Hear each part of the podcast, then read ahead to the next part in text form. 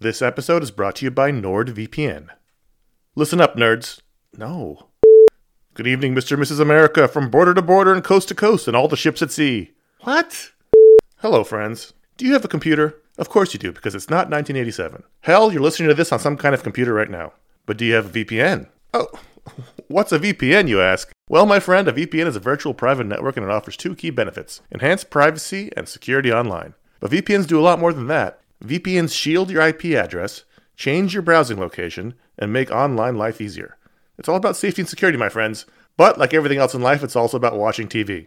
Don't let your paid subscriptions go to waste. I use NordVPN to access my home content while I'm traveling. Wink, wink. Plus, secure your connection on public Wi Fi in airports, hotels, cafes, anywhere you go when you're traveling. There's over 6,300 servers in 111 countries, and you can find a nearby server for the best VPN speeds. NordVPN is easy to use. Connect with one click or enable auto connect for zero click protection. And it's got amazing speed. NordVPN is one of the fastest VPNs out there. And with just one NordVPN account, you can use it on six devices. It supports every major platform Windows, Android, iOS, Mac OS, Linux, even Android TV. I think those are all real. Don't miss out on all of awesome benefits for using a VPN. Go to nordvpn.com slash ifanboy today for a risk-free 30-day money-back guarantee. The link's in the show notes. Once again, that's nordvpn.com slash ifanboy. This show is sponsored by BetterHelp. Um, you ever feel like you really need to get something off your chest? This is this this is a, like a real thing. Like if you're mad, if you're upset, if uh, if there's something going on, like the there's there's often for me an idea. Maybe it's a wrong. Maybe it's a moment. It's it's an injustice. is something that just you keep going on and on, over and over in your mind about it, and like that can create anger and resentment or shame, whatever it is. And very often, I have found I am not a therapist. I have found that when you let it out, when you give it voice, when you say it out loud, um, sometimes it makes you feel better because you you've expressed it, and sometimes it makes you realize like, oh, this is not a big deal, but I've, it's been stuck in my head. So you give voice to those things, um, and it can make you feel a lot better. And shock of all shocks, therapy is one of those things that can help you do that. It can help you be able to say those things in a place where you don't need to worry about the repercussions of it, work your way through it, uh, figure out coping skills, how to get around it. You know, find find ways to deal with that stuff instead of letting it fester. Um, if you are thinking of starting therapy, uh, if anything I said sounds familiar, you're like, oh, maybe my life would be a little better if I could deal with that kind of thing. You should give BetterHelp a try. It's fully online, it is convenient, flexible, it is suited to your schedule. That's the idea. That's what they're going for. Um, you can fill out a brief questionnaire to get matched with a licensed therapist. That's a big deal. You can switch therapists at any time for no additional charge. That that personal connection, I believe, to be super important. Again, I'm not a professional. Uh, get it off your chest with BetterHelp. Visit betterhelp.com slash ifanboy today. You get 10% off your first month. That is BetterHelp, H-E-L-P dot com slash ifanboy. This is iFanboy Pick of the Week, number 637, brought to you by Harry's. To get your trial shave set, go to harrys.com slash ifanboy right now, harrys.com slash ifanboy, and iFanboy listeners like you.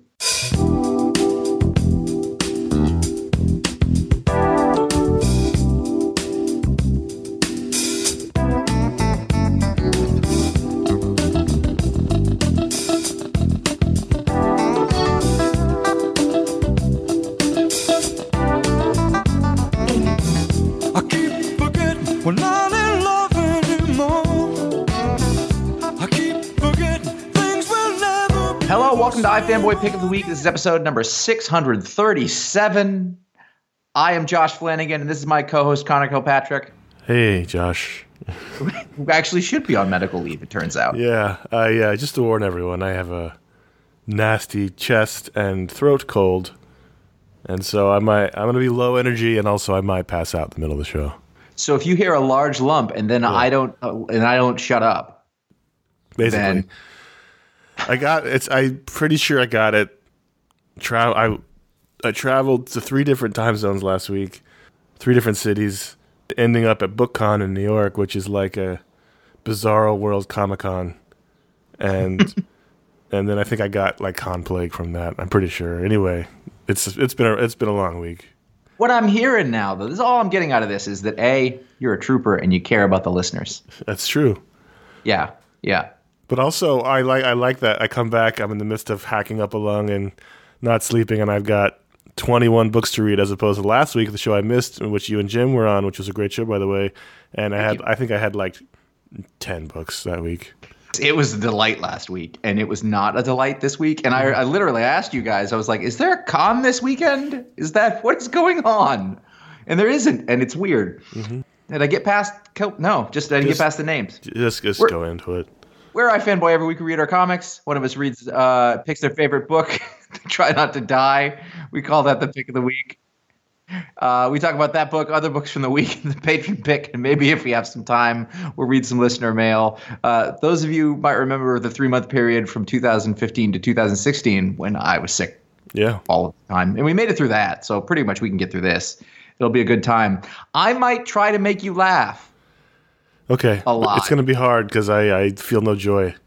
But You- oh, I see. You're gonna make me laugh with your grim this feels like when I had pneumonia that time two years ago. This Uh, yeah, that was while I had that. I guess we were Yeah. both sick during that yeah, we were all sick. It was a it was a it was a bad time. Continue. Good. Tell them about the spoilers. There's going to be spoilers and phlegm. It will be Mm-hmm. both of those things. Conor, you, you had the pick of the week, and I do have to ask you one question. You don't have to answer this now, but you can answer it. Uh, is your present state of mind? Uh, did that contribute to you choosing this book Well, I'm sure. I mean, from a from a perspective standpoint? I mean, Go everything goes into you know everything goes into the pot when you're when you're choosing the pick of the week, and who knows what the reasoning is exactly. But Justice League number one from Scott Snyder and Jim Cheung, Mark Morales, Tomeu Morey, Tom Napolitano. We've talked about metal on here. We talked about Justice League, whatever that weekly miniseries was called. I think we talked about it once, not a lot. Yeah, Neither one of us were big fans either of either one of those, but this is the series that's coming out of that event, or that those those series dealing with a little bit the aftermath of it. But really, what it represented to me was DC finally taking the Justice League seriously after a couple of years. You know, Justice League should be the like like the event like the Avengers has been so long for Marvel. Justice League should be like the cornerstone of the DC universe. Everything important should run through that. It should have big stories. It should have top creative teams on it. And nothing against people who've been working on the book for the last couple of years, but ever since the New Fifty Two when they launched with Geoff Johns and Jim Lee, and then those two eventually left as we knew they would, it hasn't really been a big book. And I've been reading it here and there, off and on, depending on who's doing it, because they've been they've been really solid people on it. But it hasn't been a book that's been important. It hasn't been a book that anybody talks about. It hasn't been a book that's been meaningful in any way, telling good telling good stories, sure, but nothing that you couldn't live without. And for me, when you relaunch with Scott Snyder at the helm, who has been probably the most important writer DC over the last six years, and then you have this issue kick off with Jim Cheung, who is first of all top tier talent, but someone really associated with Marvel.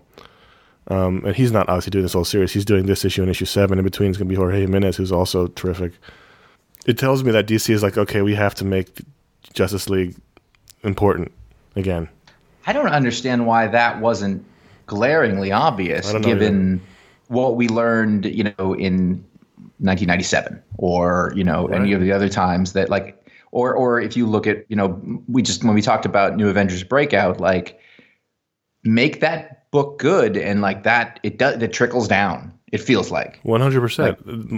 Uh, So as when Justice League is big and important, and everyone's talking about it, then that boosts, I think, the whole DC universe. You're right. Ninety seven, when Grant Morrison and Howard Porter took over Justice League, and relaunched it, it, it changed the whole tenor of the DC universe, and it's important to have Justice League be a good book. Maybe it's just hard to find that moment, Yeah. make make that happen. But um, Now, to me, one of the one of the things that is very important to the Justice League, and it's been made true here, is that the Justice League needs to have J'onn J'onzz in it. He hasn't been in the Justice League really since the relaunch in 2011. He was in that other team, Justice League of America, but he is, for better or worse, the the emotional cornerstone of this team. And to not have him on it for so long was a big mistake. And so here, we've returned with a lineup although there are many DC characters in this book, the main core lineup of the team is Superman, Batman, Wonder Woman, Martian Manhunter, John Stewart, Flash, Hawk Girl, Cyborg, and Aquaman, and that's a it's a solid team. It's it's all your heavy hitters. It obviously it it reminds you of the cartoon a little bit, but it- it's it's a it's a big lineup and it's important, but it's really important that the main thrust of the story goes through the Martian Manhunter. He's the chairman of the team. The story is really about what's going on in his head, and that was something that had been missing. There's a gravitas to him that had been lacking on the team, um, and of course you you get you know so th- again we didn't really talk about the other series so much, but the source wall broke open. I guess in the last series I read it, but I don't really remember. And something has come out of it. We don't know what that thing is, and really that's all you need to know. You don't need to have read the last series. You just need to know that something is coming out of the source wall. and It's heading this way.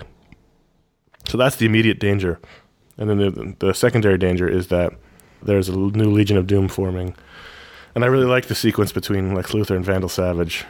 Uh, Vandal Savage has all of his uh, ev- evolved um, Cro-Magnon men army, and which is which is kind of funny because Scott Snyder is not necessarily known for grabbing onto the wacky stuff. Right. Like he tends to take the stuff and make it really serious and a lot of gravitas.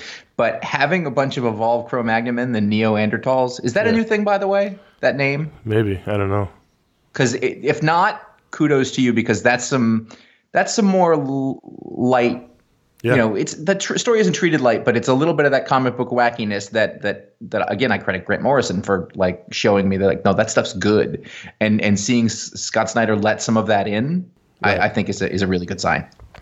And there's a great, I mean, it's a great scene where Luthor defeats Vandal Savage, so all the Neo Neanderthals are like, "We are now with you, Luthor," and he immediately just hmm. dispatches them out of a, I guess, a trap door into wherever they. So it was, Which which was also funny. It was an actual trap door, and I was like, really? That's okay. Let's do this. yeah, I thought that was a great sequence, and so now Luthor is reforming his his Legion of Doom with the Joker and Sinestro and Gorilla Grodd and and Cheetah and Black Manta. So like it's it's your classic setup. We need a strong foundation, and to me, this this built a strong foundation to move forward uh, into the into the future with this the book. And I think Snyder's been experimenting. I, I feel like with a lot of different kind of styles. You know, his bat, his All Star Batman was not the way he wrote Batman, and uh, this seems more in in the middle of.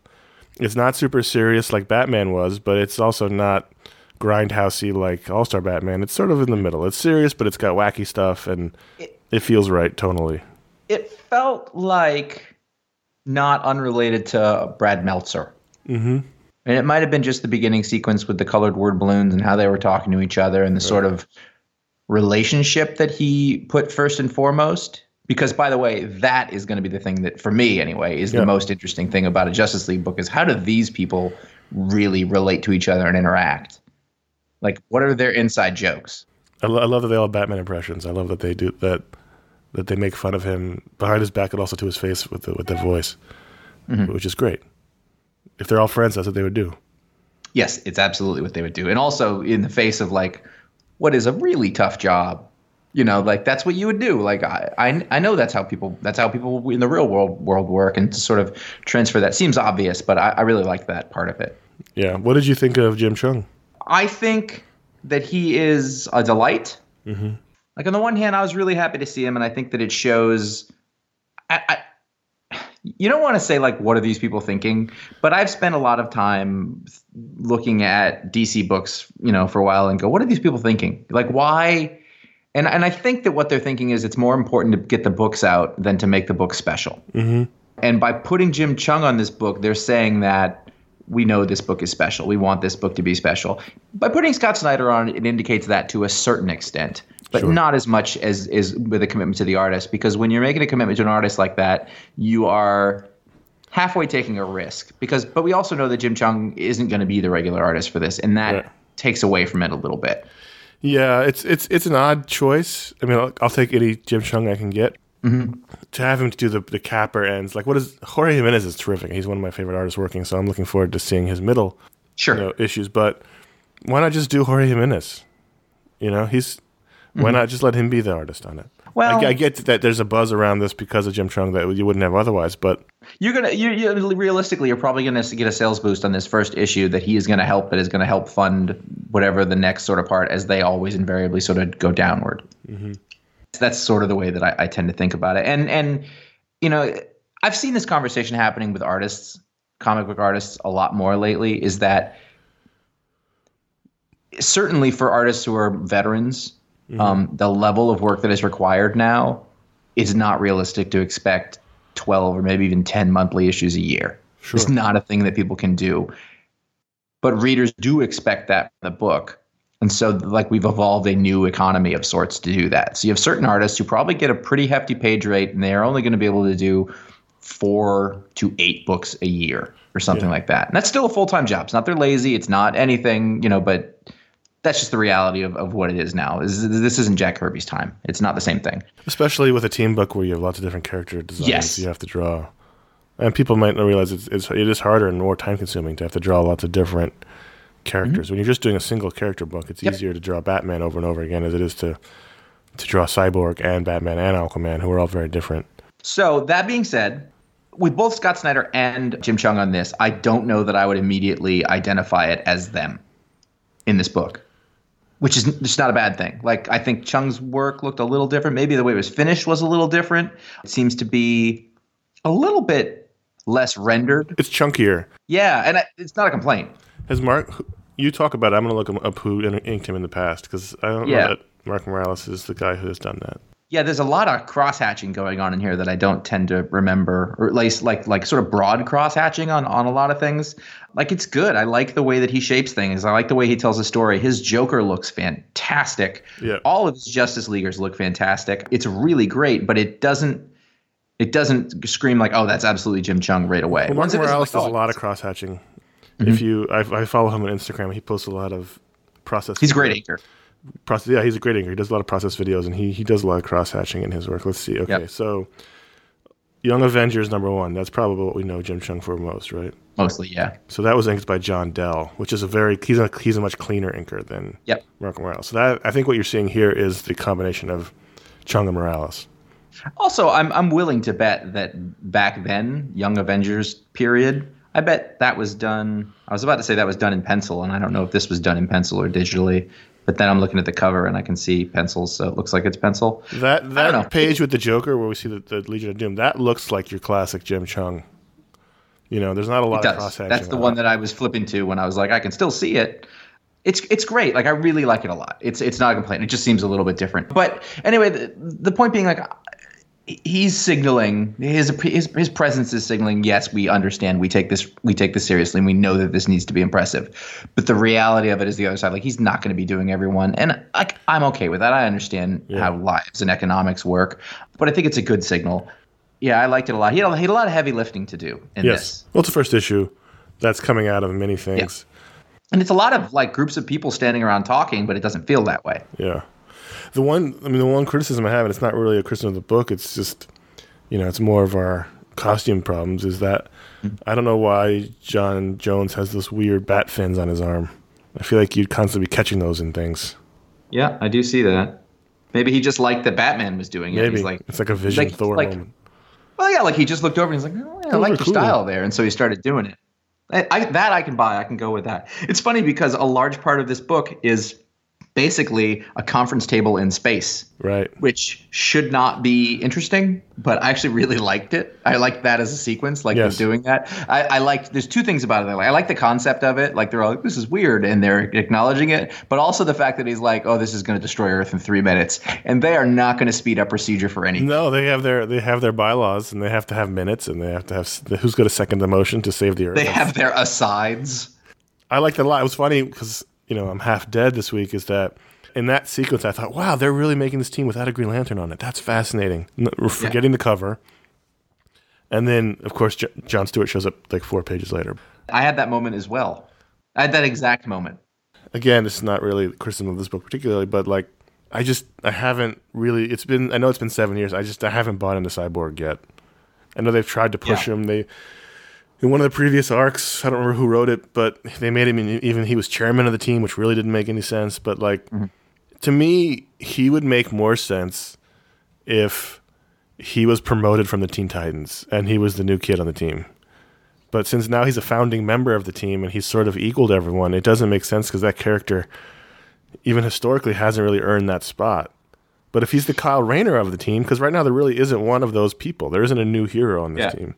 Even Hawk Girl I don't think is, but it's hard to say anymore.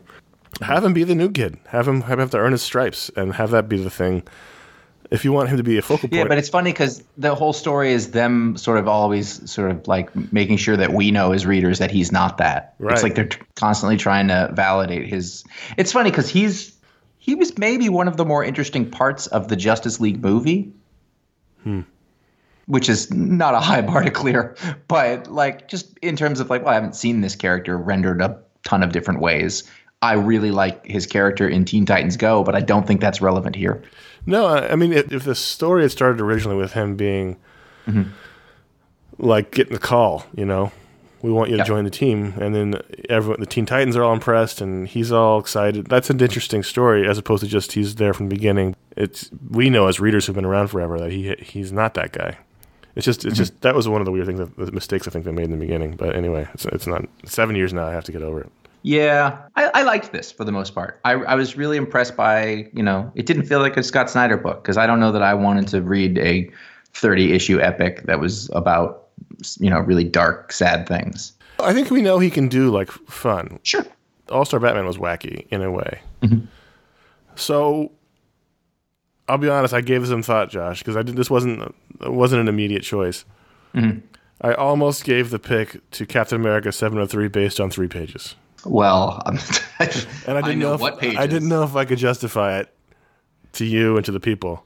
I, but- you, you would not have had to justify it to me. Just so everyone knows what he's talking about. I'm sorry, it Uh, was five pages. Five pages. At a certain point in uh, Captain America number 703, which which I, I got has been delightful. This has been great. I like the story like a It's lot. been absolutely delightful, and it, it it is a character. It's based on a protagonist who is not Steve Rogers, but is Steve Rogers' uh, descendant, and so you have all these expectations, and they keep getting twisted a little bit. And then they've had these. The whole uh, run has had these wonderful flashback scenes from other artists, and every time one of those artists comes on, it's a, it's a delight because those people are all masters who they've had on here and and it was like they had Adam Hughes and they had uh, they had some Howard Chaykin pages and I forget who was last week, but they like they've all been like, wow, these are great. And I didn't look. I, I knew that that was I knew that was what we've been expecting in this, but I didn't look who it was. And so in it, I flip to the, uh, basically the Rogers descendant and Red Skull start having a fight, and you flip the page and you see uh, what looks like a page from 1985 Right. which wasn't immediately apparent to me that it was Alan Davis and Mark Farmer. Right. But I, I like immediately the arrow was very clear Sure. what it was, and and I was basically it's a couple of uh, bog standard villains. I'm trying to think of who they are. They'll name them at some point. Radioactive Man and Melter. They're they're torturing Steve Rogers, who has the good boots on. And nobody those you know Alan Davis is up there and being able to draw those boots, Yes. as we're going to get to in a second. I'm going to spend more time than is probably valid on these pages. and No, you'll this, all have it to was almost the pick for these this sequence alone. So don't go for it. The listeners will have to realize that this is what the show will be whenever we have the chance to talk about this, because this is where we are in life. Yeah. So I've, we've got this page that is like from the pencils to the inks to the layout to who is standing there to the costumes, 30 years old. Yeah. And and instantly, instantly, I was filled with delight. I was like, "Is this Kieron Dwyer? Is this you know?" Yeah. Like it was. I didn't care. I just want. I was like, I, "That's what I want to see. I want to see Kieron Dwyer do a bunch of these pages." You think he would, considering he's a, he's a real important Captain America artist for the. I think so. in- Yeah, in Kieron. Dwyer, uh, 1988 to 1990, he was the artist for uh, a large portion, or, or if not, I don't think all, but of Mark Gruenwald's run in the, like in the late 80s. He's my first Captain America artist, remarkably modern artist uh, for the time, and Mm-hmm. For I, I sure. think he was probably ahead of his time. Anyway, he, they're torturing Steve Rogers, who's not going to give it up because he's Steve Rogers, and it's fantastic, and he's he's talking shit to them while he's tied up like a great Bond scene. They want the codes to the Avengers Mansion, the security codes. which is dumb. Then on page, which, dumb in a good way. That's Yeah. what I want to make sure that's clear. Then at the end of the fourth page, an arrow hits the melter, and I was like, oh! so the fifth page is just old Cap or old Hawkeye, Quicksilver, and Scarlet Witch drawn uh, in their '60s costumes by Alan Davis, and, and and all the dialogue is right there. And I was like, it's great. It's so good. This is like there was Mark Waid did that. Was it four issues of Avengers? Whatever it was. Yeah, the flashback series. Yeah, it was so good. And it was like this little blip of uh, of me. I'm loving this. Maybe it was six issues. And it just brought me back to that. And I was like, can't they just do this all the time? And I don't want them to do it all the time because it won't be special. But it was great. It just the whole five pages made me so happy. I don't remember anything else about the issue. It was an '80s an '80s creative team doing a story from the '60s because this was the second the second official lineup of the Avengers, even though it was the third. Um, this was the when the original team left and Quicksilver, Hawkeye, and Scarlet Witch, who were all villains at the time, became Avengers, and that was a that was a big deal. Yeah, I mean, when you see Hawkeye walk in, he doesn't have the giant eye eyes yet. He's got the little eyes. Yeah. I just don't know why. Oh, that's such a good costume. So good. That was a terrific sequence. So, as we said last time, Steve Rogers' descendant accidentally releases Red Skull into the war- into the future, uh, thinking he thinks he's going to free Steve Rogers, but in fact, he in fact he frees Red Skull from the Cosmic Cube, who now goes and wreaks havoc on the government and the world. And don't really know where this is going to go, but I've re- I think this has been this has been a lot of fun. And the next next issue, next issue is the final one, so we'll see Yep. how this goes. Uh, you know, if you're going to do filler, this is the way to do it. Yeah, I mean, if you're going to tap dance to the reboot, might as well do something something big like this and tell a legacy story about Captain America. And Mark Waid's incredibly good at that. Now, I'm speaking of Mark Waid. Yeah, Uh, Mark Waid put out, I haven't counted, I think 46 new number one issues this week. Might have just been three or two. Two, I don't know. But see, I read a lot of Mark Waid this week, and I thought to myself, what did he have on? No, he had three he had three. because Doctor Strange, he did the, the patron pick. No, he did not. That was Al Ewing. Oh, oh, oh. Oh, then I got that mixed up. He also did an Ant Man and the Wasp book Oh, okay. uh, that I read too. So I read at least three Mark Waid books this week. But we're going to be talking about Doctor Strange number one with uh, Jesus Saiz on art. Mm-hmm. We've we've done another shift. This feels like a like frequent shifting. Yeah. But we had went from Jason Aaron, who was on a pretty long run, to Donny Cates, who was on a pretty short run. I, I, I don't know. I don't know. So a couple things. One, I'm a big fan of Jesus Sa- Saiz, and Yep. uh, this is him doing a painted style, which I really did not like. I think he's a terrific penciler. I just didn't like the painted style for this. yep, I agree. I liked the opening sequence, the flashback. I liked the stitching up the sky. That was Yes. a cool visual. Yes, and then pretty much everything after that I just I disliked. I didn't. just I, full on dislike. I See, really did, I, I, didn't like this issue at all. yeah. Uh, after after the first sequence. Yeah, you might be able to convince me of that afterwards. Yeah, I, think the thing that I I feel like we're I felt like we were going backwards. Yes, one hundred percent. Because we just did this story. Jason Aaron did it. Yeah, we did. He lost the magic and he can't do whatever. And and, and like it kind of sounded like, all right, let's go back to do to do I thought- Doctor Strange. Yeah, I thought you know they cleaned the decks. We you know we talked about the last issue. Yeah. The pick of the week. It was Shaved like, his beard. shaved his beard. He went back to the classic look, and and we thought, okay, they're clearing the decks. And the thing we've always heard in, our time doing iFanboy is that Doctor Strange is one of those '70s Marvel characters that people in the industry really love and have tons of ideas for if only they could do them. It seems to me the only idea that any of them have is to take away his powers because this is exactly what they did last. They did two years ago. Yeah. They took away his. So once I read, oh no, the magic's leaving me. I thought, what? What? We just did Yeah. this. It wasn't interesting then, and it's not interesting now. The least interesting thing is to do with a character is is to make them what they're not. Well, right, and so I I. I enjoyed I enjoyed the dialogue and the characterization of the relationship between the two characters who look exactly the same, Tony Stark Yes. and Doctor Strange. Sure. that was fun. But then the result of that was that Iron Man sends Doctor Strange into space and he crash lands on an alien world. And I thought, oh, come on. Why are you doing this? Which is exactly how people felt when Rick Remender sent Captain America to Dimension Z, and I loved it. But He was still Captain America then, though. He was just in a dimension, different dimension. Here, this is yeah, powerless Doctor Strange wearing, you know, uh, some sort of re- red and yellow, ir- you know, spacesuit looks like Yeah. Iron Man's armor, and it's just like, I don't, I don't. This is not what I want from Doctor Strange. Realistically, though, you could say that if you're Mark Waid approaching this, like we've gotten a few years of Doctor Strange in New York, being there doing magic stuff, and this is like, well, what's another challenge for him? I, I, and I totally get that, but it wasn't what I felt like I wanted. Yeah, so he's in space trying to collect space magic because uh, collecting magical talismans helps recharge his magic, and so he has exhausted Earth's talismans, and so now he's got to go create collect alien talismans. It sounds like somebody has to fix the broadcast energy transmitter, Right. but in space. I don't know what to do here. I really didn't like it. And I like Mark Waid's writing a lot, and I didn't like the art style. I wish Jesus had just penciled it like normal and been colored like normal. I'm not feeling very compelled to read more right now. I'm gonna read it because I feel like I'm in and I've been in for a while. But if I notice that my attention is flagging, mm-hmm. then you know, then I probably will drop off it. But I don't know. We're getting a lot of Mark Waid lately, and I can't tell if I'm happy about that or not. I, I vacillated all week, not all week, but like as I read all my books, I was like, oh, Mark Waid, and I, and I don't know. Maybe it's one of those things like you appreciate him more when he's not around as much. Now he's around a lot, and he's. I don't, I don't. I don't feel like he's around a lot, but maybe I'm just I not feel like. I've been reading a lot of Mark Waid lately, but I, I don't know. Like he seems to be a guy like that's what it, I just I was gonna say who takes over when someone goes. I was like, oh, that's every comic writer. That's Yeah. stupid.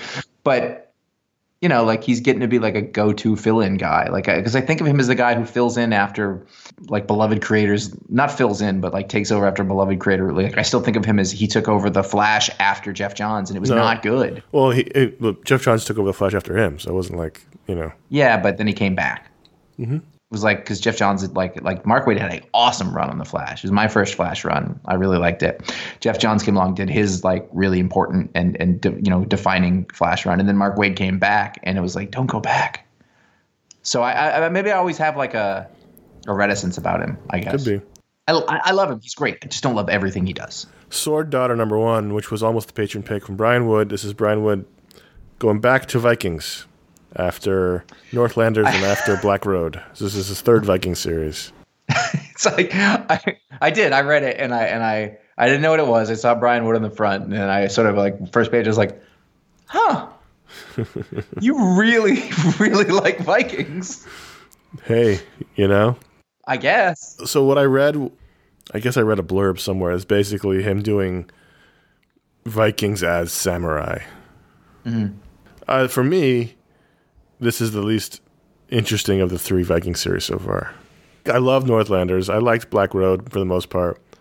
I didn't feel much in the way on this one.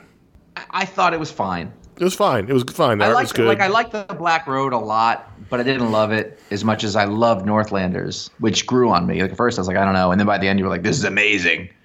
I feel like maybe he has sunk a little too far into his niche that he cares about, and maybe not a lot of other people do. Yeah, I don't know. I'm not writing it off. I'm going to read more because I, I, th- he's got a great track record. But at the, at the end of this, I wasn't quite sure how I felt about the book, the characters, the stakes.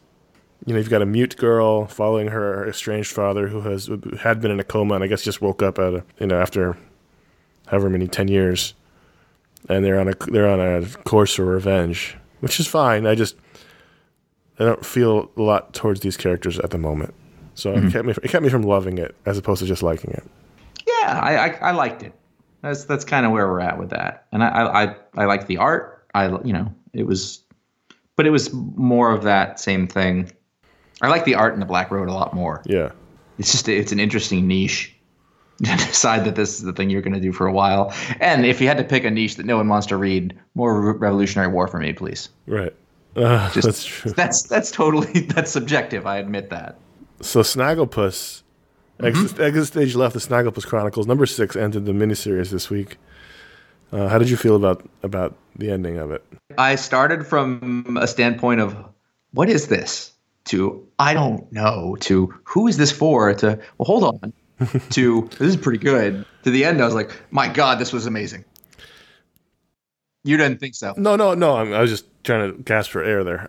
The arc on this was very fascinating because I felt this. I had a very similar arc to you. The first couple Yeah. issues, I was like, "This isn't very good," and then at some point around the middle, it got really good, and then it turns out he did have a lot to say about that period of time, the the Hollywood blacklist, the underground gay culture, the way the government was involved, through the lens of these Hanna Barbera characters, and then somehow it makes it all turn come around at the end and deal with the animated versions of these characters. So I thought this was, Which a- was weird, but I didn't mind it.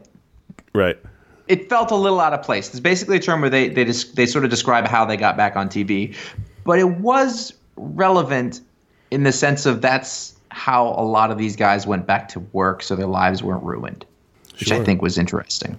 It was just so strange, but also like there were moments of the actual writing, the language, the prose. Uh-huh. At times was a bit overwrought, but it was also really good because I don't know that I can tell the difference between ironic good and like when somebody's writing to be flowery on purpose which is kind of what it felt like. And if you're Tennessee Williams, like that's a, that's a voice you're going for. But at the same time, some of it was like it's really good. If he'd written that in 1940, you would consider him a genius.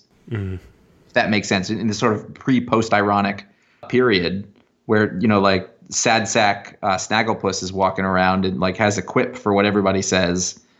Uh, I am trying to find one while I'm talking, but that's hard. I liked that he thought, you know, his, his friend committed suicide. He got fired from his job. He's been blacklisted. So Snagglepuss has basically hit rock bottom. And he thinks it's all been for naught. But I liked the mm-hmm. sequence where he goes to, to? Stonewall and says, "This was all. This ruined all of our lives. This was a waste of time." No, this has. This is the opposite. Now we've got three or four gay bars, and now people are standing up to McCarthy. And I like that moment where it's like, oh, things ha- things changed around him, even if he didn't realize it at the time. And you know, he had this character, this Snagglepuss character, who through most of it was pretty forthright, pretty wry in his mannerisms, and he was sort of unflappable. And you thought that was just what it was going to be, and if that is what it was going to be, then that's fine. But really, he actually did develop at the end of this. Like he felt defeated, and you had to get him out of it and show him what it was for. And I was, it was a really nice character arc um, of a character that he did, kind of didn't have to do that for. He could have just gone with the caricature. For one thing, it's Snagglepuss, which I forgot, Right. which is really the key to what they did here. Now, again, I don't know who the fuck they think is reading this Right. or if it's selling to anybody, but it's it's amazing that it exists. It's very strange, and I, I really liked it. It was it was it was quite a thing. Yeah, it, it turned out to be really good. Mark Russell exists in this weird in between, and mm-hmm. we're going to talk about him later in the show. I hope there's a niche for him in comics because he's got a really strong voice and he's really good at making them. Yep. Just maybe not in the mainstream. Yeah, absolutely. So you know what I like? Yeah. I like my Harry's razors. Yes. Just gonna come out and say it like my harry's razors. They didn't tell me to say exactly that but that's how it feels. I'm not gonna i'm not gonna make you talk a lot during you rest up during this do. part. You, you handle it. so i've gone a little i've gone a little shorter lately and i've been sort of keeping it shorn more. Not not fully but i've been shaving more because i don't have to shave that often because I'm not a her sweet man. And it's one of those things like I just look forward to it. And I don't know that it's not mixed a little bit like, hey, they're sponsoring the show and that's cool. But I've been like this for a long time. I'm still like, oh, they're cool. And I love my orange handle and how it how it works and how it looks. I'm like, I get to use that. It's an aesthetic I dig. So Harry's, they uh, they stand behind the quality of their blades and they know that switching razors isn't going to be easy. I remember doing it and I never looked back. I can tell you that much. Uh, so they created this trial offer. You can claim yours by going to harrys.com slash ifanboy. They're going to li- deliver a comfortable close shave at a fair price. They, much like me, and this is total cost is 100% what motivated this. I was like, oh, I'm out. I got to go spend how much on new blades? I didn't want to do it. So I ordered Harry's. I must have found them in something, probably some other podcast and and I ordered them, and, and I've been stuck with them ever since then in a good way. Uh, they know a great shave comes down to great blades, and the blades are just that. They bought the factory in Germany, which I, I really gonna remember that word. We should put that in the script at some Yeah. point. They've been making blades in Germany for over 95 years, and of course they're selling directly to you over the internet, so it's not a brick and mortar thing. It's going direct to person, so they can offer them at uh, really good prices, just two dollars per blade compared to four dollars or more. And of course, if you don't love that shave that they're giving you, let Harry's know, and within 30 days, and they will give you a full refund for that. So you want to go check out the trial offer. If you're listening to this, it's just just just get just get it. Just try it out. They're gonna it's it's gonna be good. I promise. I can't promise that. Take that back.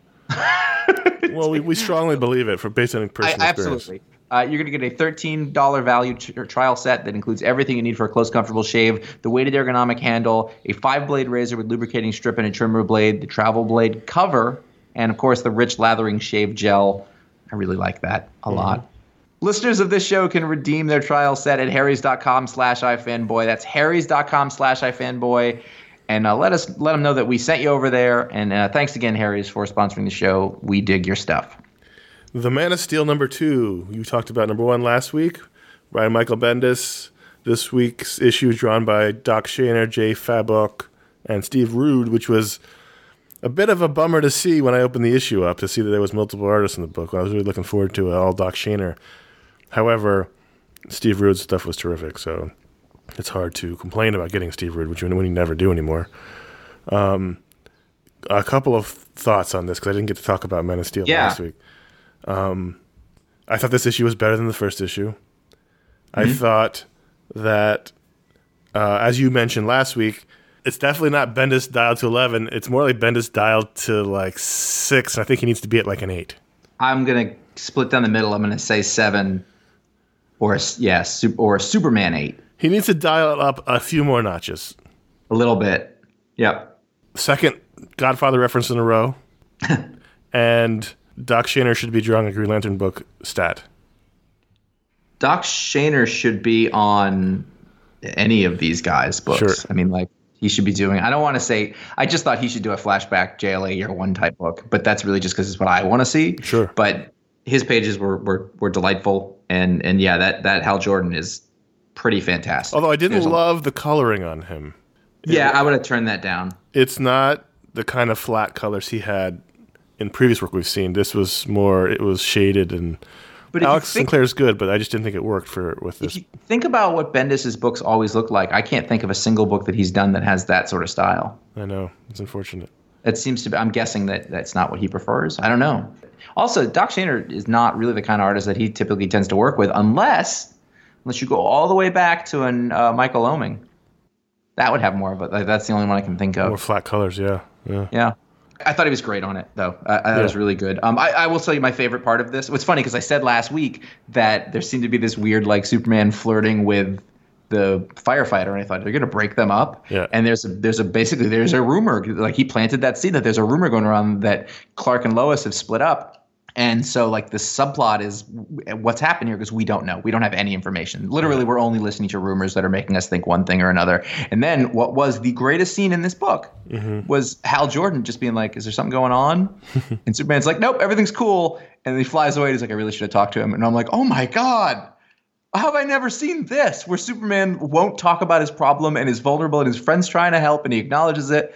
I was like, that's that's new. That is an absolutely new thing for Superman for me, and I was down with it. So I thought this was really good. Yep.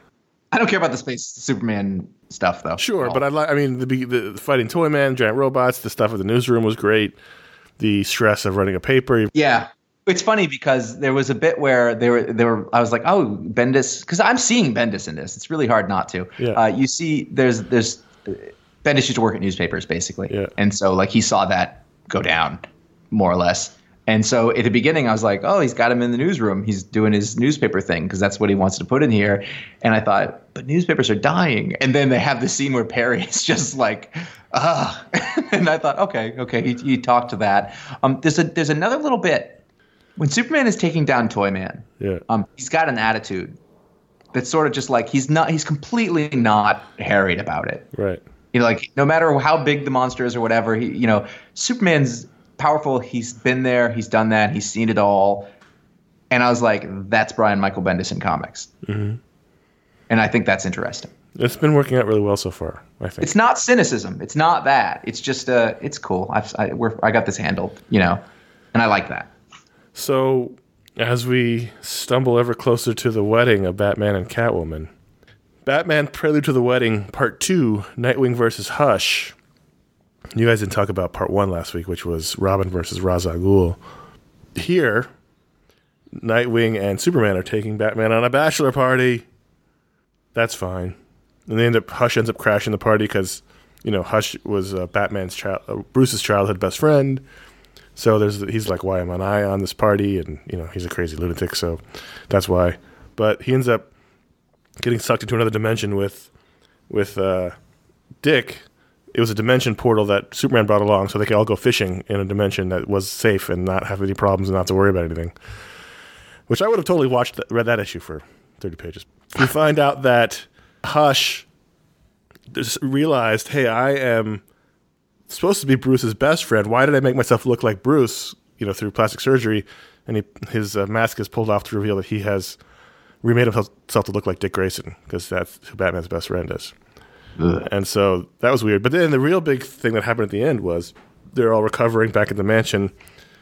And Nightwing got hurt real bad in the fight with Hush, and Superman's leaving, and Nightwing overhears Bruce and Clark talking, and you know about the rings, and he's gonna he won't be late. He'll have the rings, and and that leads to are actually really sad and sweet sequence where Dick says, "Is Clark your best man?" And they have a really sort of heart to heart conversation about it.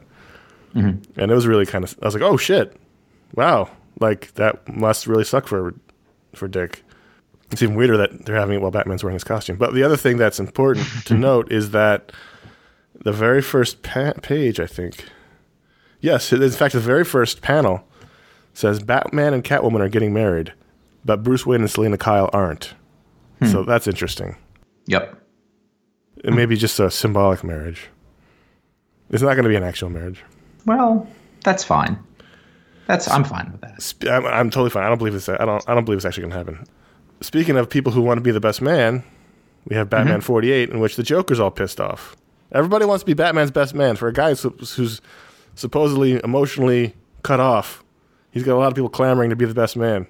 That makes sense though. Everybody likes him and they they gravitate towards him because of his charisma, but they don't understand him and they want to and they want his approval. So everybody wants that. I understand that. It should be the Joker. Let's be honest. Can I say Yeah. Can I can I just say like I, I I really I try not to be too badly in the tank for Tom King. Yeah. I just like we're watching him like just dance at this point. Mm-hmm. Like it's really it's really a thing, and and I I I don't get excited when I see the Joker anymore mm-hmm. because I'm old and I've seen the Joker a billion times. And this was a great Joker.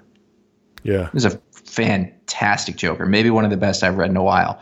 Now, if I want to be comic book nitpick guy, mm-hmm. like at any point, I just thought, just take the gun from him.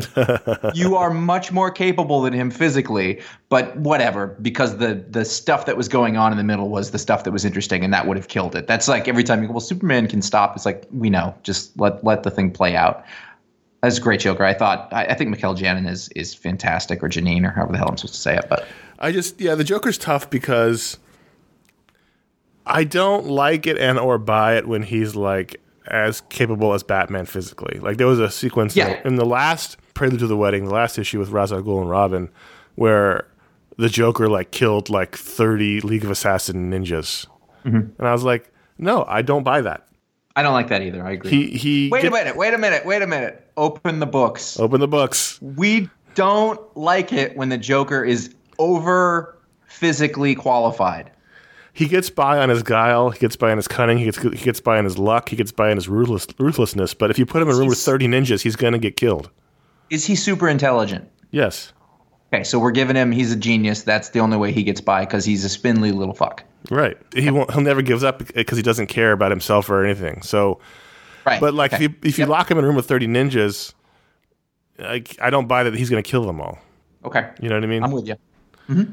that makes him the counterpoint to Batman. Otherwise, he's just as equal. He's Batman's physical equal. That's less interesting. But with with with with insanity, so he's got nothing to lose.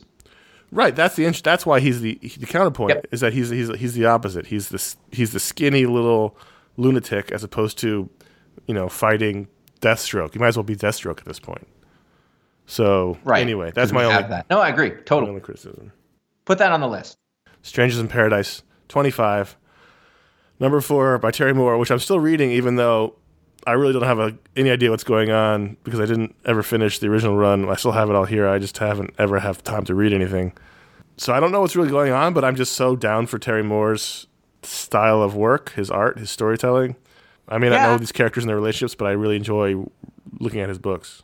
I don't remember a lot of the details about how it ended. All that I really need to know is there basically uh, Katchoo was connected to an international ring of killers and spies and I don't know people who do things behind the scenes, and it it follows you around forever. And everybody's really smart and powerful and can do lots of things, and and you can't ever escape it. Sort of. That's that's sort of basically that's the story that's going on. So she's trying to tie up some loose ends and take care of some things, and she's left her family, Katchoo, and she's trying to track down this thing. Other than that, the details aren't. Again, like the joy from this comes from sort of seeing the storyteller tell a story Yeah. and and and I don't really have a ton to catch up on with this, other than I started reading it, and and I was like, wait, what the hell's going on? Because I could not remember what the last issue was, and I went back and I read the last half of the last issue. I okay, I know where I am, and she's in Scotland, and, and I basically my, my my point my point is this: I'm really enjoying this. Mhm. That's that's really what I wanted to say. Like as a big Strangers in Paradise fan, I was like, this is great. It's it's just fun. It, it's what you expect from it. It looks beautiful. I, you know I, I like the way that he makes comic books. No, no one else's comics look like his comics. Nope.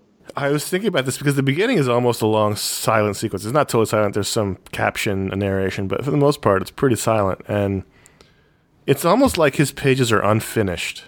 You know what I mean? Mm-hmm. Yeah. It's like he's just putting out the raw pencils, and he's not doing that. But that's the look of his of his style now. Is that it looks like almost like uninked pencils. Mm-hmm. Obviously, it's uncolored because he does black and white. But it, it, I, I love the rawness of that. I love the immediacy of it. It looks like he just and obviously lots of work and time goes into these. But it looks like he just sketched these out really quickly and put them out in the world. That's what it, that's the feeling I have right now, even though I know that's not how it works. And, Yeah. and I really like that sense. I like that a lot. Unlike normal, you didn't put Star Wars 49 on the list. I put Star Wars 49 on the list as we enter Star Wars Corner. And why did I do that, Josh? It is. Listen, It drove you back to social media. That's why. you can you can do you can do a lot of things in this world, and there's a lot of flexibility that you can have in your storytelling. But, but one thing you can't do Yeah. is show Wedge Antilles, hero of the rebellion, mm-hmm. flying into battle with a bullshit attitude. That's right. Enough. No bullshit from Wedge. I I I almost didn't finish the book. Wow. I almost thought, am I going to put my stake in the ground right here and just stop reading at this point? It was, it was a minor offense to be honest, but the symbolism of it, of Wedge Antilles suggesting that it's a suicide mission instead of going in and doing his damn job. There are other people who would say that. Han would say that. Right. You know who wouldn't say that? Wedge Antilles post battle of Yavin. True. Brimming with confidence. Open on the channels so the other people who he is leading would hear. You know, that's not what a commander does. Mm-mm. Mm-mm. I don't know. I don't know. So are you going to quit the book? It was a pretty good issue otherwise. There's a whole there's a whole uh, Ackbar uh, Mon Cal space battle. They're, they're basically they're bringing the Mon Cals into the rebellion, which is pretty good. I don't know. I'm gonna have to think about it. I was there was a minute where I got my dander up and I was I was like I'm I I I can't, I can't support this. Then Maybe it's just like a you know, it's a warning. The book's been officially warned. Oh, I think so. One more incidence of wedge bashing. Well, I mean, let's let's be honest. Prior to this, we had a guy writing the book Openly disdain wedge. with knowledge of forethought. Yeah. It was not done without the knowledge that it would offend me. Right. There was I. That's, that's my only effect on Star Wars canon was that the writer of the book went, "Screw this guy," and he did it at me.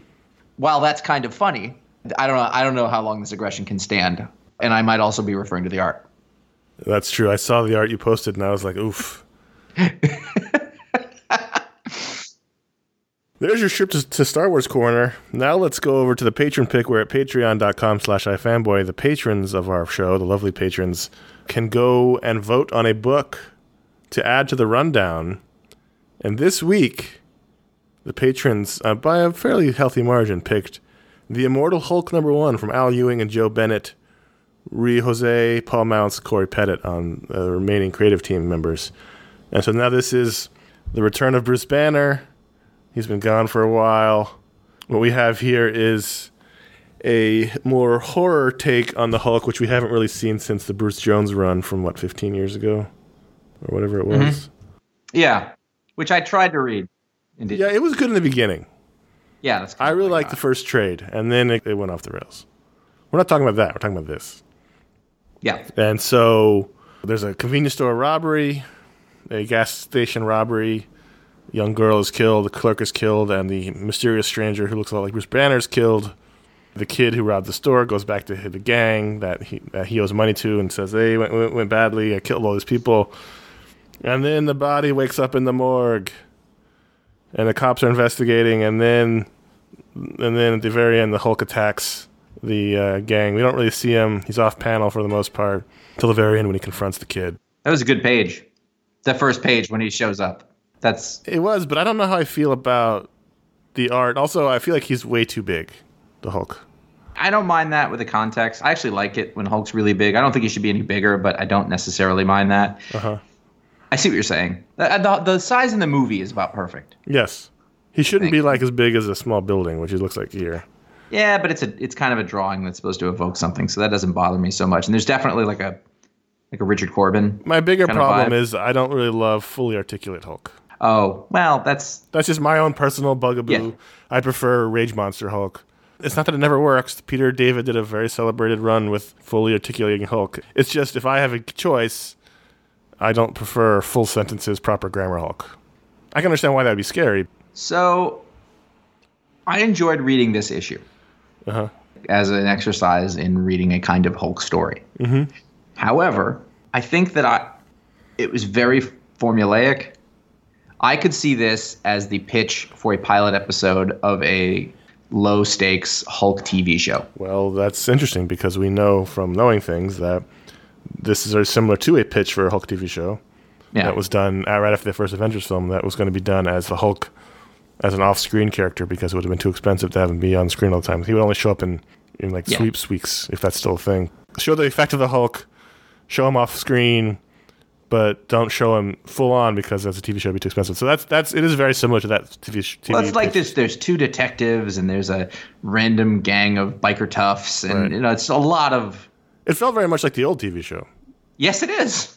Yeah, I guess that's the case, and it, which is which is like it's interesting to see a little bit of. But do I, I do I want to do this every month? I I don't really. Like that's not what I want. I like the Hulk, and I want to read a Hulk book. Mm-hmm. And I'll probably check out the next issue, but I didn't love this. I liked it, but I didn't love it. Yeah, I, I mean, I feel like that way about it all all across the board. Like, I think the art was pretty good. It was effective. It's not my favorite, but it did the job it was supposed to. I think the horror aspect came through a lot. I think you know it did its work. Same thing with the writing. I had no problems with it. It was fine. I even enjoyed it, but I wasn't like, wow, this is great. But maybe I'm not the audience. I don't know. But it did seem pretty kind of rote. Mm-hmm. What did you think, Joe Bennett? Fine. I kind of like it. I kind of don't. Yeah, I feel the same way. I can't place it. Maybe that's part of it. Yeah, it's weird. I don't know. It's it's he's got a sort of a Rags Morales kind of vibe. Yeah. It's kind of half modern, half 90s. I think that '90s feeling comes from the coloring, which I feel like is very similar to what we are talking about with with Man of Steel. Yeah. Shading, adding a lot that's not in the drawing, which I don't love. It's not my favorite coloring style. You know what this does have, though? This does have some old style DC Marvel toughs Yeah, for with, sure. with, the, with ripped off sleeves. You know, just random tough guys who are jerks, Yeah, which is kind of fun. And I like, uh, I could have done more. What's funny, though, it's funny is this, though. And I know what they're going for is a horror vibe, but it's not a TV show and it doesn't have a budget. So maybe show the Hulk beating up all of them. You know what I mean? Right, like you, you, like I get the vibe of of not showing it for the first couple, Mm-hmm. but then after you've seen him and seen who it is, why don't you show him beat them up a lot? right. Seems like that would be the fun thing to read comics of. And people love that in the movie. Yeah. Hulk- Hulk yes. smashing yes. stuff. Yeah. It's fun to see Hulk uh, smash stuff. Mm-hmm. All right, well, let's do the ratings on it. Ratings out of five. I'm going to give it a three. Three and a half. Are you going to read issue two? Are you sticking with it? Maybe. Maybe, Maybe. depending on the week. Yep. Yeah. I, I might. I might look at it. Like there was, I think something there that was interesting. You know, and mm. sometimes, sometimes a pilot isn't the best uh, episode. Sure. Sure. I see Al Ewing around a lot, and I've never read much of his stuff. And when I have read, didn't really. But uh, you know, he's getting work, so maybe there's something to This that. is sort of a That's what leveling up for him. He's done Mm-hmm. a lot of sort of second and third tier books. So Yeah. writing Hulk would be his Yeah, first sort of major solo book work. I always feel like when a when a book like this comes out, it's one of the sort of a one tier characters. Like it needs to blow me away, Right. and when it doesn't, I'm like, eh. But that's a lot to expect. Sure. So before we move on to the next segment, what I did want to mention, I meant to mention earlier, is that when I was at Book uh, Expo last week, I met a patron. Oh yeah, Name of Chad. Good dude. We had a long conversation. does he have a power? I don't know if we got to. I don't know. That's a good question. That's a good question. Sorry to throw you off there, buddy. Good dude. We had a nice chat, and uh, he works in the book industry, doing really important work, translating foreign texts to English. There's only three, only three percent of foreign books are translated to English for the uh, English audience. Well, look at that. hardly any Spanish uh, text. He, he's, he focuses a lot on that. He gave me one of the books they'd worked on, uh, which I'm looking forward to reading. That's important work. You know what I like about you, Conor? Yeah. I like when you say the sentence, "I'm looking forward to reading it." You actually mean it. I do- Like I do mean it. The population. I know you I should mention I, know. have a stack I'm not of being facetious. 40 to read books, but it's on it's on there. If there's in, in there is at least a thousand pages I've given you. Yeah. Yeah. Hey, are- update for you. By the way, I had to turn that book around Yeah. uh, to face the wall because Yep, yep, I didn't want someone looking at my window and seeing a giant swastika on the Nazi history book you gave me. Fair enough. Absolutely. Didn't want the wrong the wrong impression to be given. I'm switching back to paper. Great. Yeah, I think I, I think I'm out of I'm out of digital. I, I do better with papers. That's what I found out. All right, so uh, that's good to know for Christmas time. Yeah, I'm going through my digital backlog, but I, I found I've had better results with paper. Got through a few things lately. Let's move on and give some give out some powers, All right, so shall we? yeah, while you were doing that, I was, I was desperately trying to find our, our patron list, but I, I went to the wrong one. It's a whole big thing. Logged into the wrong Google account. Anyway, every week on patreon.com slash ifanboy, people join up to be patrons of the show. We appreciate them. And if you give it the $5 or higher level, you get your own dumb superpower right here on the show live. It's our way of saying thanks. And the first patron Thank we're going to thank is Mike. And Mike's power is that he can bottle anything. Can put Mm-hmm. it in a bottle. It could be jam. It could be a ship. It could be a person. Like like uh, Brainiac. He just he puts shrink it, he just- anything? no, he just puts it in a bottle. Does he have to acquire the bottle? Is his skill that he can put the thing in the bottle? And is it an instant thing, or is it a like he uh, knows the engineering behind doing that? And does he produce the bottle? You know what? That's a good question. My original thought was he, he made giant bottles appear around things, but now I think he just stuffs everything into a regular sized bottle Okay. without killing it. Like he could take you, Josh, and stuff you into a Coke bottle, and you would just suddenly be Coke bottle sized and you would fit. Do I retain my initial my my same weight, or is No. that proportionate? So You're my density would go up. Everything is everything is smaller. Proportional. Yes. Okay. Okay. All right. He can also Mike he does he also does great jams. That's like a side thing. Yeah, you know, in the in the winter. They're and they're good because unlike the plot of Despicable Me 2, where Gru goes into the jam business so that he's no longer uh, a, a, he doesn't make good jam. Hmm. I bet you didn't know that, I didn't know that. but I know it, and that's what's important. Andrew Levins can't speak. Instead, everything he says out says comes out sounding like Michael McDonald's singing voice. How's your day today? So he's, like he that. speaks in Michael McDonald singing voice. Like that Wow. all the time. What happens when he sings? Sounds like Michael Stipe. Uh. wow. It's a weird I almost, almost it's a weird confluence. I was dry. I was. It's a very. di- Ah, like, it's a very different thing. Mm-hmm. But that's yeah. It's it's it's uncanny. It's really it's really strange. Like he hates to go to the the drive through, for example, Yeah. because you know it's like how can I get you your order? Sir, will you please just tell us your order? We don't understand you, sir.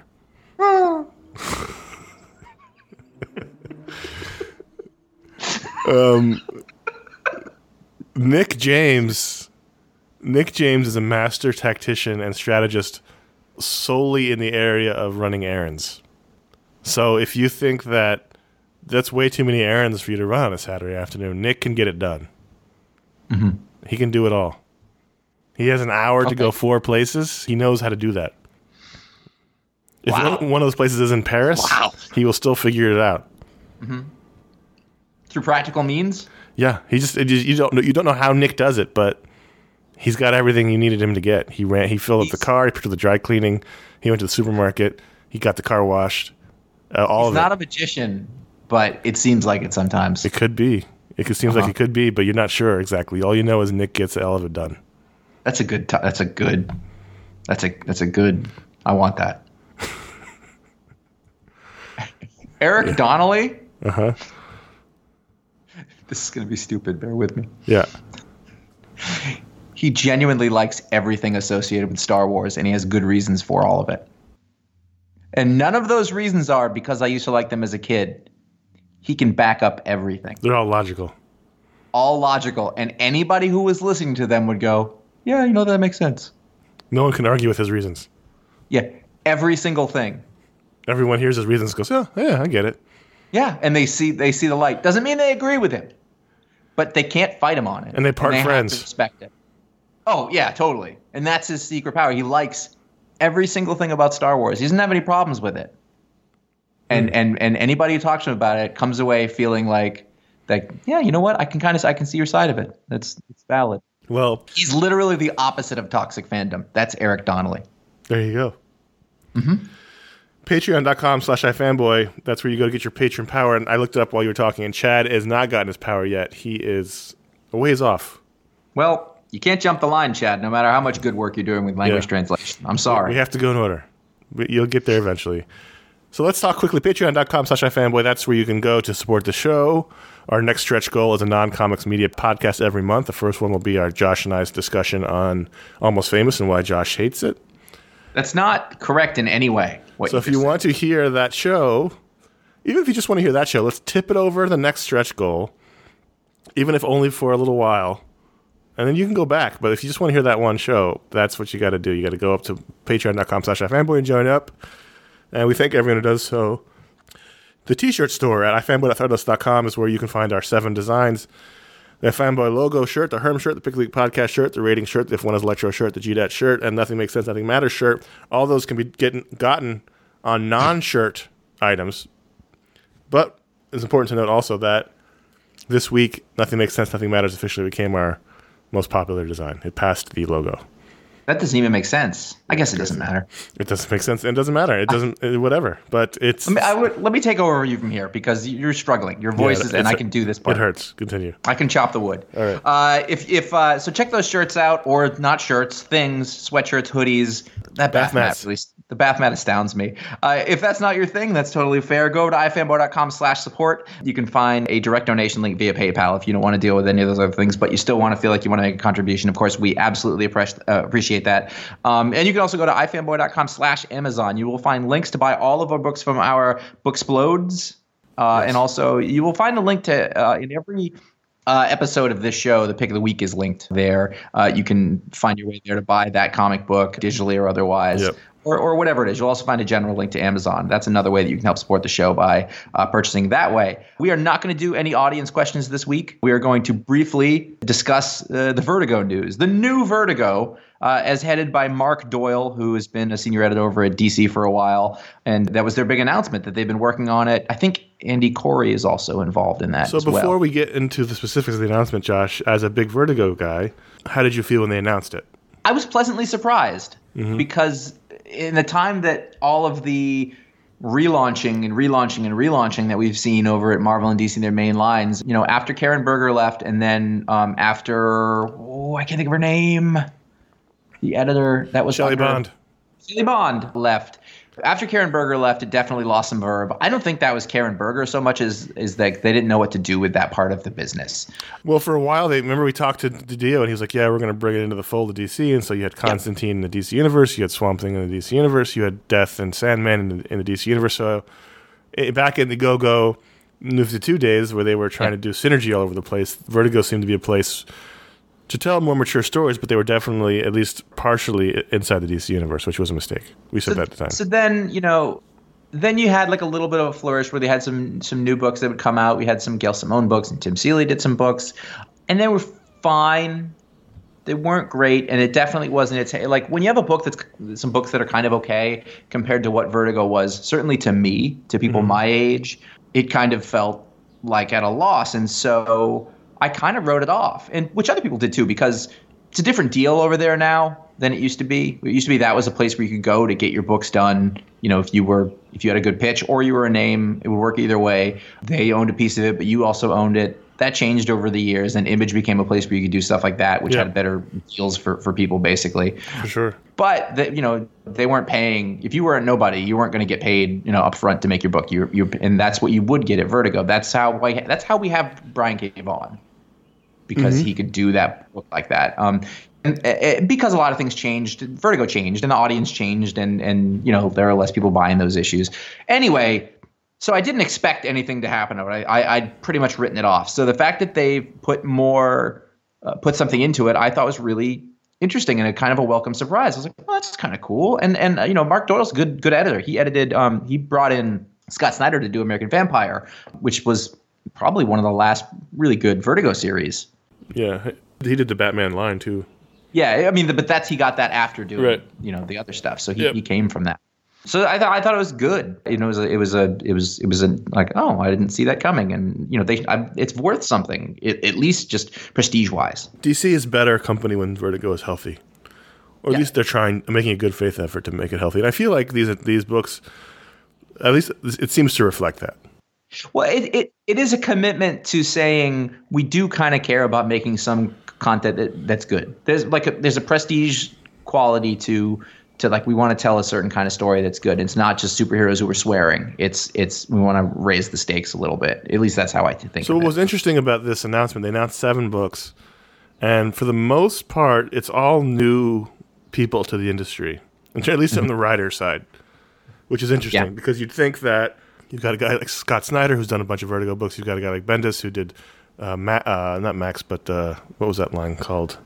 Uh, The, the, the, half, the half-hearted Marvel one that was only for Miller and Bendis. Anyway, Yeah.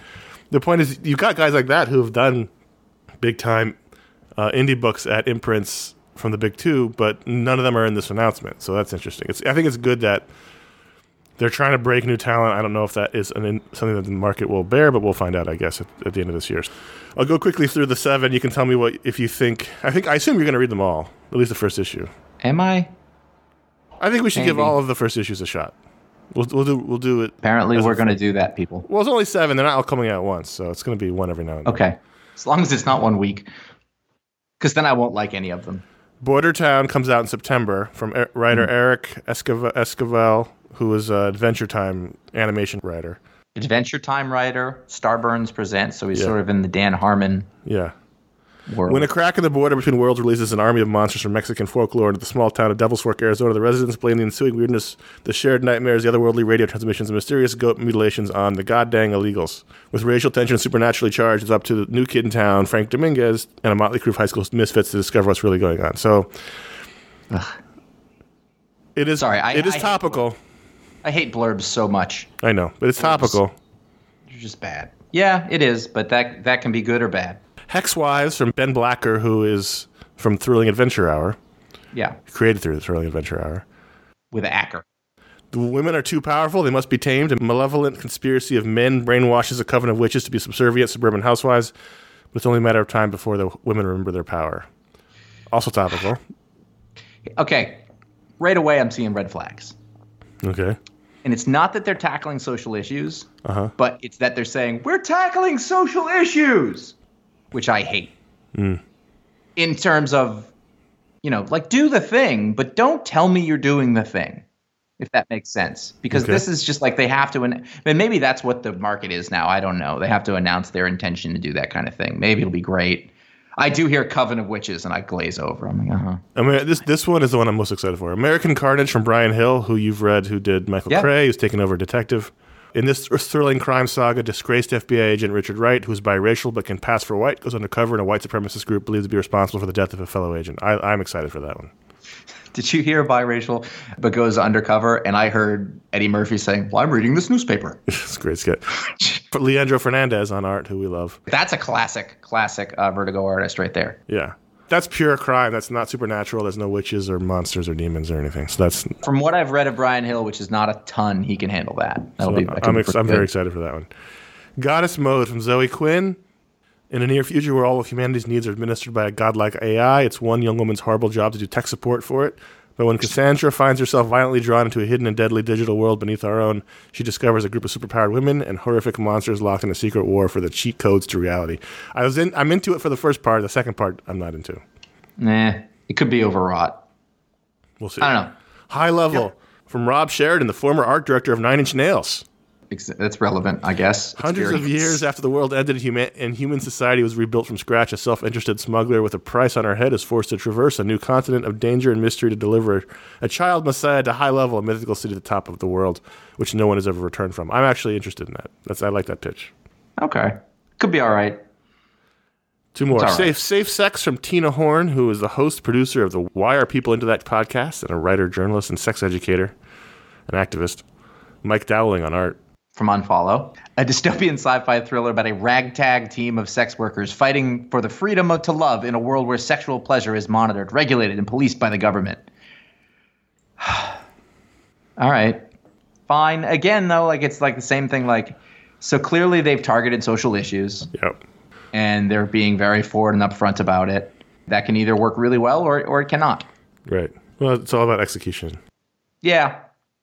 So a bunch of new comic writers who've never written comics.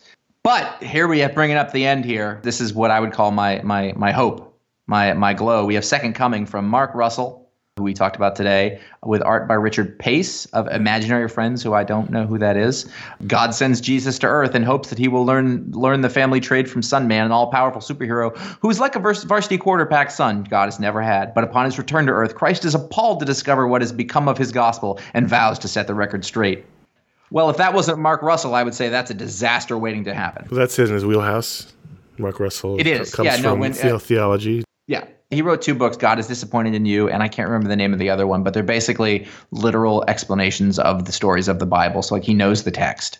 Well, did you see the, the art for that one? I didn't know. They showed cover art, and so that's a great, a great cover from Amanda Conner, where Sun Man is holding a criminal in his headlock and he's punching him in the face, whereas Jesus is holding the criminal around the shoulder and shoving a baguette into his mouth. that comes in 2019. Safe, Safe Sex, Second Coming, and High Level are all 2019. The rest uh, will come out between September and December.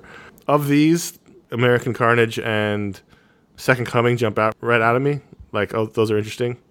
The rest, I'm willing to give a shot and see how they perform. Could go either way. Yeah, but it's, I think it's good they're trying. Yes, it absolutely is. They're, they're putting some money behind it. We haven't mentioned some of these artists. Robbi Rodriguez and Goddess Mode is really good. Yes. Let's see here. Mirka Andolfo, never heard of. Uh, Ramon Villalobos is good. They've got a nice mix here. Barnaby Bagenda, never heard of, but that's a terrific name. Uh, he did Omega Men, which is which is a really good looking book with uh, Tom King. So there you go. And that's, I mean, look, they're they're they're making an effort. We'll see how it goes. You know, Vertigo has been a place to break new, untested creators before, so we'll see. It could happen again. I, again, and I want to be clear. I'm not saying, com- you know this. If you've listened to anything I've ever said, I'm not saying comic books are not a place to tackle social issues. They're absolutely a place to do that. You just don't like the marketing. If you, yeah, I don't. And if you told me that Denny O'Neil and uh, and Denny O'Neil's Neal Adams Green Lantern was about racial social injustice, it wouldn't be as interesting. It's sort of coming across it, you know, in the middle of it and having that be. You say it's better to have the social commentary coming out organically in the story as a surprise, as opposed to being the primary marketing driver. Yeah, and I'm saying the story and character should be the should be the most forward thing. Mm-hmm. And and you don't have to explain to me that what this is symbolic of. If I can't get that from it, then I shouldn't be reading. And if I'm reading it and I don't get that, then education fail. I see where we're going with this. Damn. All right, so those the, those are the Vertigo books coming out. We're talking about them as they come out, starting in September.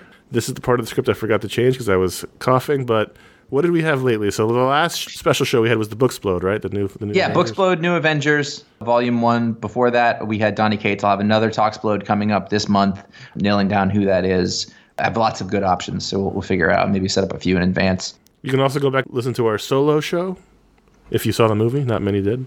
Mm-hmm. If you so you can go back and listen to our Deadpool two show, which kind of got lost in the shuffle between Avengers, Infinity War, and Solo, but it's still out there, I saw that. doing well. Yeah. I thought it was fun. And I don't know what our next show is because I'm not in my office where I got my calendar, but I believe it's Ant Man and the Wasp next month. Fun. You can head over to ifanboy.com. You can find all of our podcasts. Find out what the pick of the week is before the show comes out uh, by liking us on facebook.com slash ifanboy or following at ifanboy on Twitter. Or, of course, you could follow us individually depending on what day it is uh, at Jay Flanagan on Twitter and Instagram or CS Kilpatrick on Instagram. Uh, if you like this show, you can re- leave a review or leave a star rating on iTunes. Better yet, tell folks about it. Uh, make make your social media content, not content. Make you know, tell people about it on that stuff. If, if that's a thing that you like, you think somebody will like it. Everybody does that. We really appreciate that always. Just do what you do. Share what you love with people, and it'll all work out after that. And that is all. Conor, will you please feel better? Yeah, I'm going to try.